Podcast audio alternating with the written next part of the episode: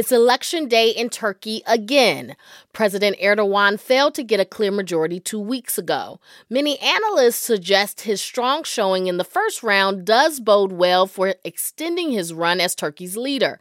NPR's Peter Kenyon is in Istanbul and joins us now. Good morning. Hi, Ayesha.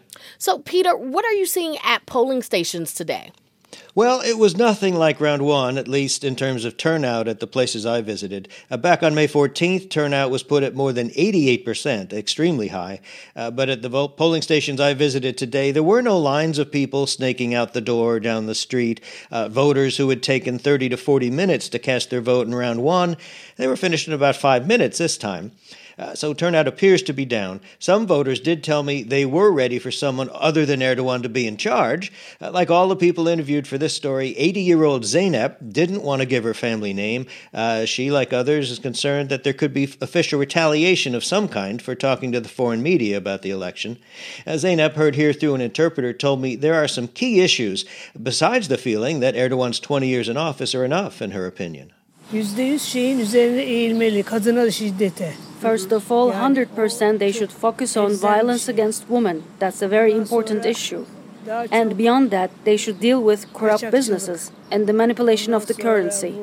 Whatever is good should happen. Whether it's going to happen or not, I'm a bit pessimistic about that. Change is a must, but I can only hope it will happen. Now, besides the bad economy, Erdogan's also running after receiving harsh criticism for his government's response to the devastating earthquake earlier this year in southern Turkey. Uh, but even so, he polled higher in round one than his challenger Kemal Kılıçdaroğlu, and by a comfortable margin. What are Erdogan voters saying about their candidate now? Well, their general theme might be described as we need a tough leader to get the country through tough times. That was certainly the sentiment among a group of men I met in front of a vendor's cart. It was selling a simit, that's sometimes called Turkey's version of a bagel. But here's a bit of what they had to say.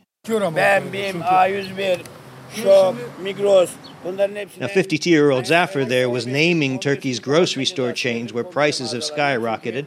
Zafar said they should be forced to close for 15 days as punishment. At that point, another man, 32 year old Hayrettin, interjected. He said that wouldn't scare them enough. He thinks the owners should be thrown in jail. So there's plenty of anger to go around, uh, if not full agreement about to what extent Erdogan and his government should bear the blame. So, what are some of the other issues that dominated the campaign? Well, immigration is a big one, uh, especially the growing conclusion among many Turkish families that they've done enough hosting of refugees and migrants for a while. It's been more than a decade since Syrians and others feeling, fearing conflict at home or economic hardship began pouring into Turkey, drastically changing the population in some areas. Now, both Erdogan and Kılıçdaroğlu are vowing to send the migrants home, and as the campaign went on, Kılıçdaroğlu pledged to get it done within one year. And what about Turkey's relations with the West? What impact might this vote have on that? Well, it's certainly a major issue, and it's being watched closely. Uh, for instance, should Kılıçdaroğlu somehow uh, pull out a victory here, the West could look to see Sweden's bid to join NATO, for example, quickly approved. Uh, Turkey had been blocking it, is still. It finally approved Finland's accession bid not long ago. Erdogan is still demanding Sweden extradite scores of people uh, that Turkey considers to be terrorists.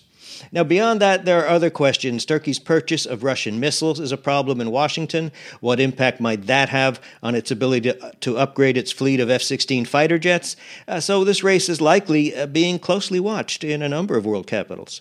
NPR's Peter Kenyon in Istanbul. Thank you very much. Thanks, Ayesha.